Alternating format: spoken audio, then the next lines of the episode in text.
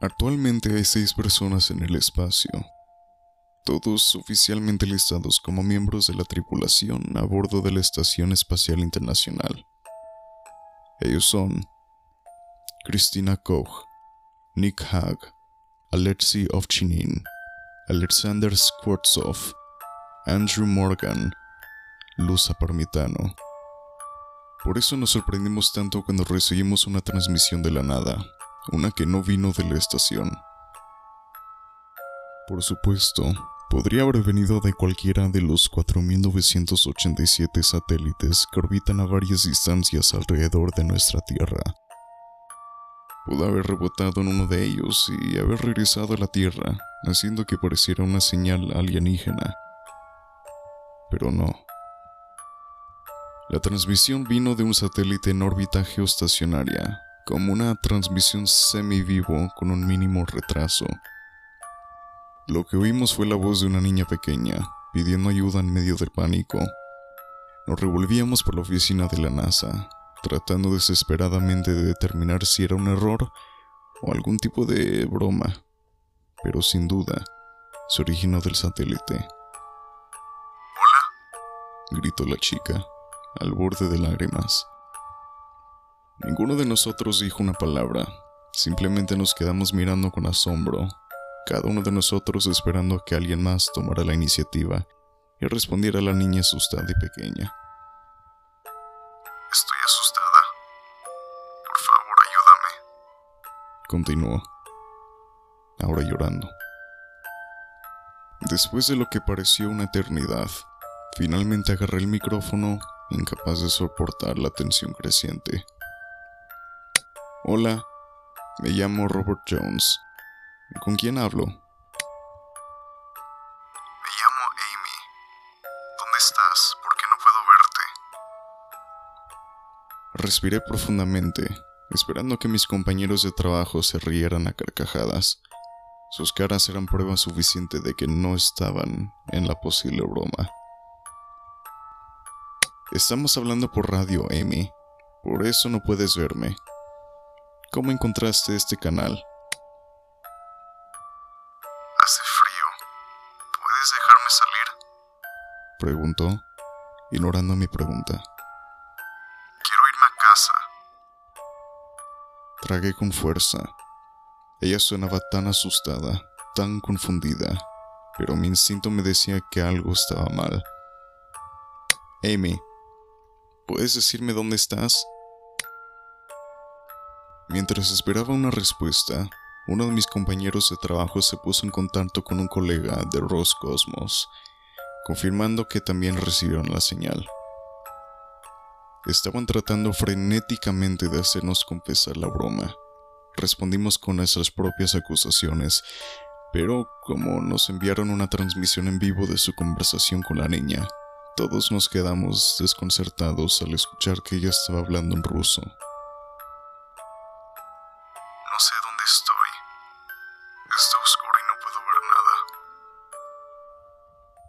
En ese momento, el evento había traído mucha atención en la oficina.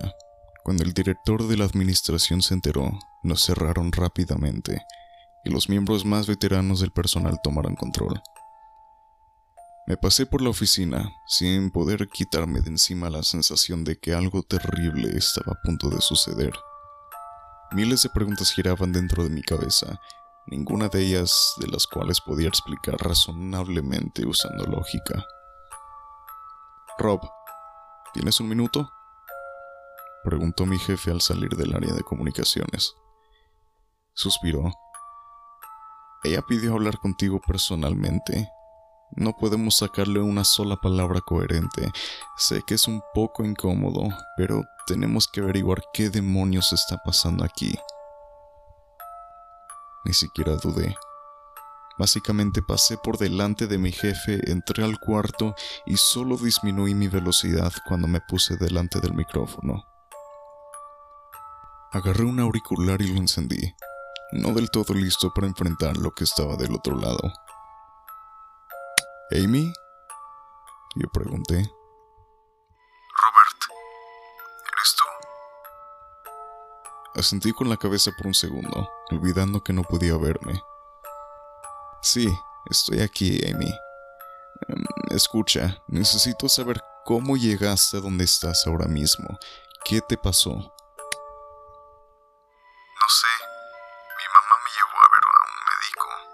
Me pusieron en una máquina. Dijeron que necesitaban tomar fotos de mi cerebro porque siempre me duele la cabeza. Lloró. ¿Te dijo el médico que era la máquina? ¿La llamó resonancia magnética o IRM?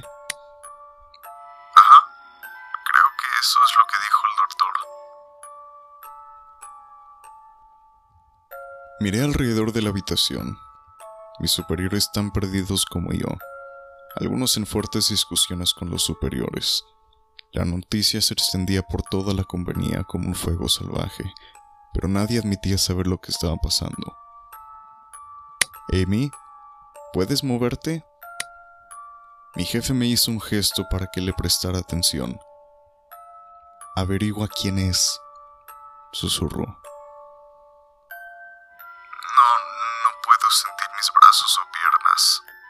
dijo. Perdí la concentración por un momento, mientras mi jefe escribía algo en un pedazo de papel y la sostenía frente a mí. Una lista de preguntas que quería que hiciera. Dudé, no por las preguntas, sino porque no me sentía cómodo sabiendo las respuestas. ¿Cuántos años tienes, Amy?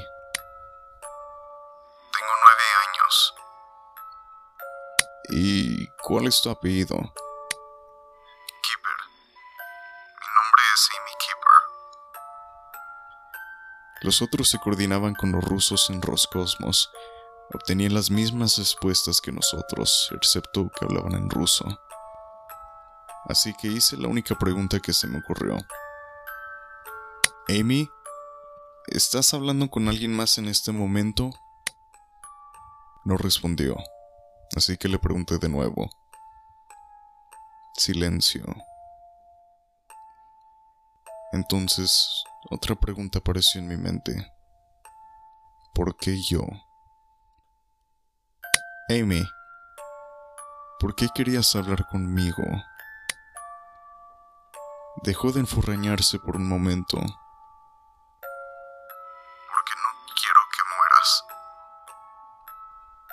Miré a mis colegas que parecían igualmente sorprendidos por su declaración, confirmando lo que acababa de decir. ¿Qué quieres decir? Continuó llorando, sollozando por querer volver a casa. En un minuto sin respuesta perdimos el contacto. Nuestro colega de Rusia estaba furioso, soltando palabras que, amenazando con la muerte, incluso como una broma, era demasiado. Aparentemente habían recibido un mensaje similar de Amy. Después de una rápida búsqueda, encontramos una sola Amy Keeper, con edad y visita reciente al hospital, que coincidía con la persona con la que acabábamos de hablar. Había fallecido de un tumor cerebral, glioblastoma, hace seis meses. Todo su historial de tratamiento se originó en un hospital privado, que desde entonces ha cesado sus operaciones y ha cerrado. Logramos encontrar el satélite y la poca información que existe sobre él. Aparentemente había sido lanzado en la primavera de este año, pero aunque el nombre estaba en la lista, no encontramos información sobre quién lo lanzó. Artifex 04091 9. Anoche recibí una llamada de mi compañero de trabajo. Acababa de recibir la noticia de que uno de nuestros compañeros rusos, el operador de radio que hablaba con Amy, había sido encontrado muerto en su apartamento. No hay informe de la autopsia aún, pero se sospecha que fue suicidio. Había sido advertido, al igual que yo, pero lo más inquietante no es que ella predijera mi muerte mucho después de su propio fallecimiento.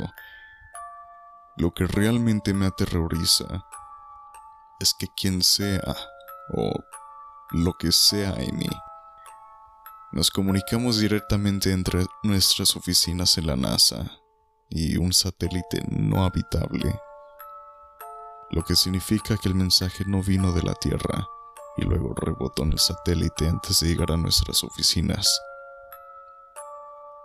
Los mensajes vinieron directamente del satélite.